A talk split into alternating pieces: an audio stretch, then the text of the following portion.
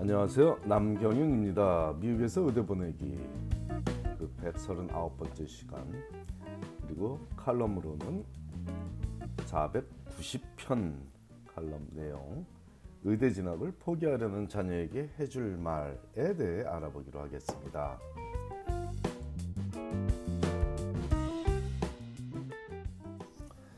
자녀가 의대 진학을 포기하려는 상황이라면 어떻게 하냐는 단순한 질문에 담긴 한 부모의 안타까움이 제게 고스란히 전달되었으므로 이번 주와 다음 주 두 주에 걸쳐 이 문제에 대해 함께 고민해 보기로 하겠습니다.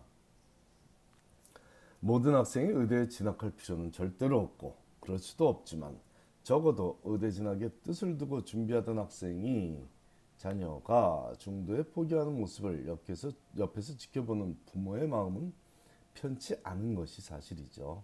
그 길이 부모가 등 떠밀어서 가던 길이었던 아니면 자녀가 스스로 택했던 길이었던 중도 포기를 하는 자녀와 다음과 같은 대화 정도는 해봐도 좋을 듯 싶습니다.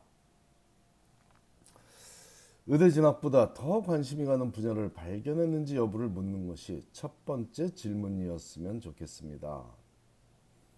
의대 진학을 안 하는 건지 아니면 못 하는 건지 알아야 그 다음 주제를 제대로 잡을 수 있기 때문이죠. 하지만 성적이 안 나와서 포기하는 건 아니냐는 질문으로 대화를 시작한다면 자녀 입장에서는 수치심을 느껴 대화에 소극적이 되거나 방어를 위한 까칠한 공격적인 대화를 하게 될 수도 있으니 그보다는 평생 더 즐겁고 행복하게 살 수 있어 보이는 분야를 발견했냐는 긍정적 태도의 질문을 하는 것이 자녀가 마음을 열고 대화에 임하기 쉽게 유도할 수 있습니다.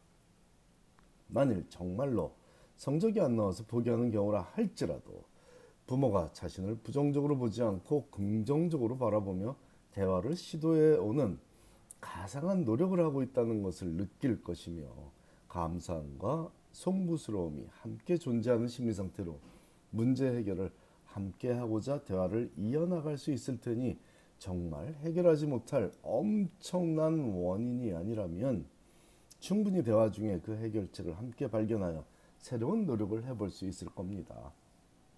그 해결책이 의대 진학보다 더 나은 미래를 추구하는 방향이 될 수도 있고 부족한 부분을 보완하여 의대에 성공적으로 진학하는 계기가 될 수도 있겠으니 첫 질문의 중요성이 대단히 크다고 강조하고 또 강조하고 있습니다. 장성한 자녀, 특히 의대 진학을 원하는 대부분의 학생들의 경우라면 명문대학에 성공적으로 진학해서 열심히 노력하며 살고 있는 자녀, 그 자녀와 대화를 하다 보면 부모 입장에서 밀리는 느낌을 받을 수도 있습니다. 아니 어쩌면 그게 더 정상적인 경우라고 볼 수도 있고요. 특히 미국에서 대학 교육을 받지 않은 부모라면, 부모라면 자녀가 겪고 있는 현재 대학 생활을 가늠하기 쉽지 않으므로 주도적인 대화를 하지 못하고 수동적이 되기 쉽죠.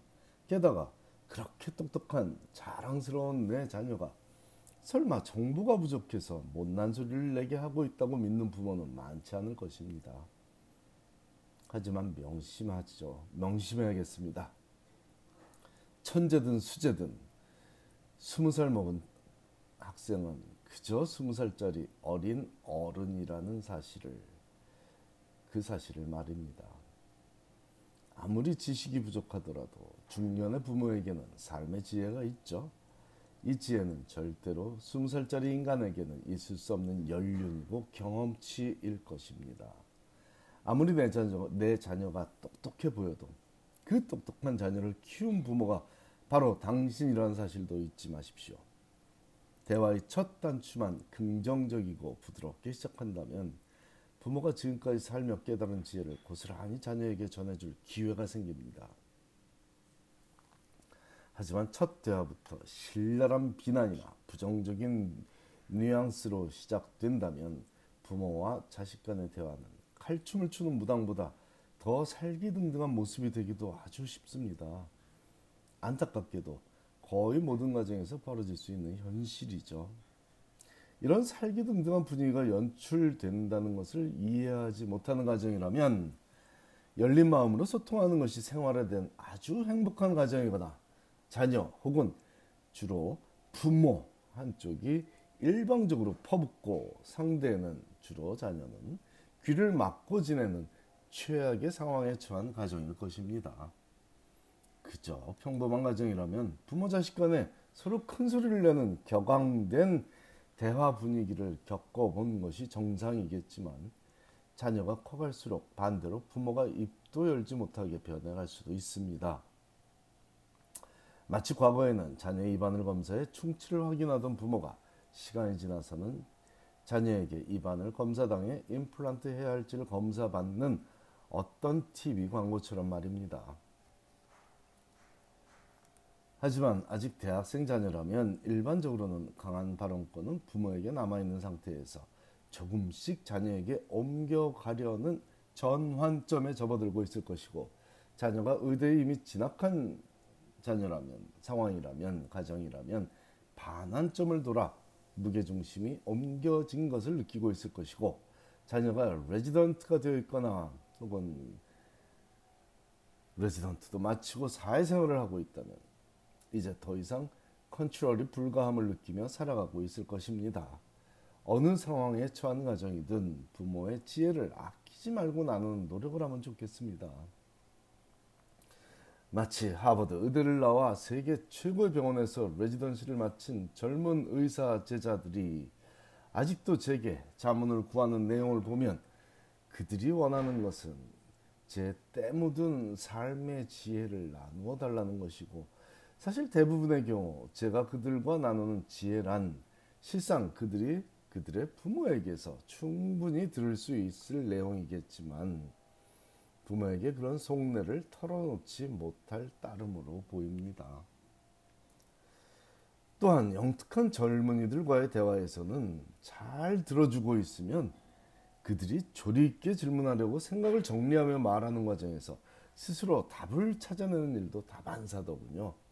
즉, 잘 들어주기만 해도 뛰어난 조언자가 될 수 있다는 말입니다. 거기에 여러분의 중년의 삶의 지혜가 더해진다면 어떤 젊은이도 당해내지 못할 최고의 조언자가 됩니다.